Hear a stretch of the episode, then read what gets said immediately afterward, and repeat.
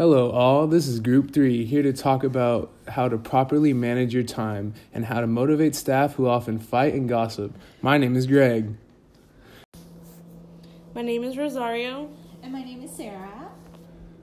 So, first, we're going to talk about time management skills.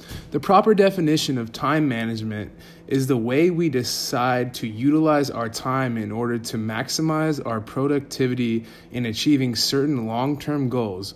Rosario, how do you manage your time? Well, I usually prioritize what is most important for me to do. So, I do this by using my daily planner. I like to write down everything I have to do for the week in order from what's due first to what's due last. That's great. I do the same exact thing. How about you, Sarah? What do you do to manage your time? Okay, well, I also use Daily Planner because I like to keep myself organized. There are only 24 hours a day, you know, and it must be planned accordingly to properly manage what needs to be done. Since life always gives us unexpected things that would have happened, so it is better to have things planned out to keep us focused and organized. I definitely agree. Updating your planner every day is great to do. When I first started using a planner, I started out with just a daily planner and worked my way up to a weekly planner. Now I have the ability to plan a month in advance. Well, that's great. Um, although I use a planner, sometimes it doesn't always work out for me the way I would like it to. So I like to have a sticky note on my laptop with the list of homework assignments that I need to do. So I'll have the title of each class in bold, and then I'll have the assignment name under each class. And as I do them, I just put check marks right next to them, letting me know that I already have that assignment done. Wow, that's great. Keeping Wow, that's great. Keeping yourself on track and organizing because you must have used your laptop often and having sticky notes visible in front of you. I'm sure it definitely keeps you on track. Well, I am actually still have a planner because I like to detach myself from work or assignment, especially with electronic gadget, so I could be more productive into doing something else. For an example, I think it is great to have a break time to enjoy yourself in the outdoor or simply doing other things besides school, work, and doing online assignments. It is healthy mentally, emotionally, and physically.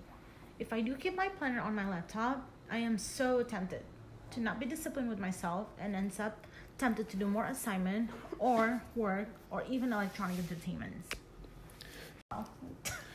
You are right. Us as students these days are always on our computer or phone screen.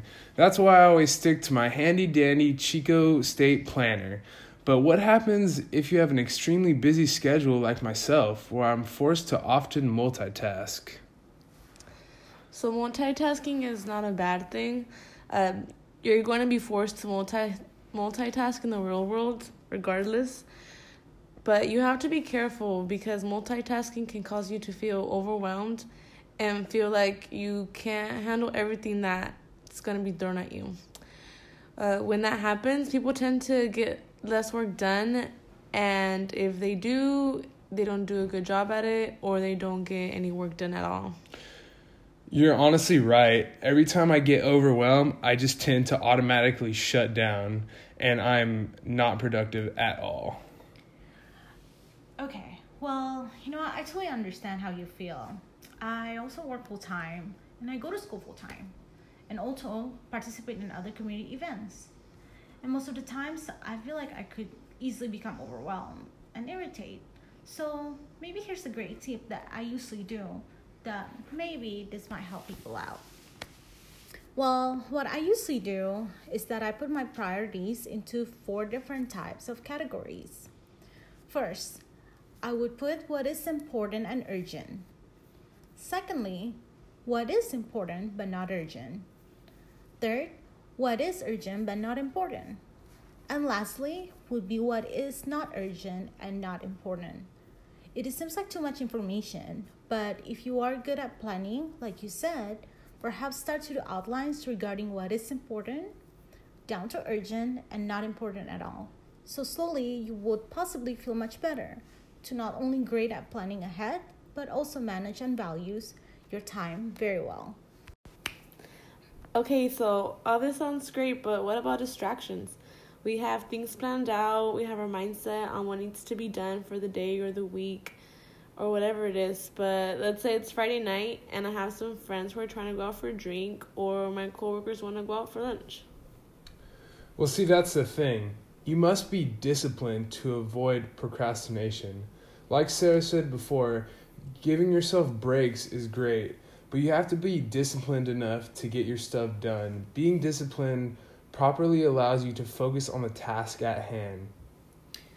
In summary, time management is to plan ahead, stay organized, having the ability to put your tasks into different categories such as important, urgent, and not important.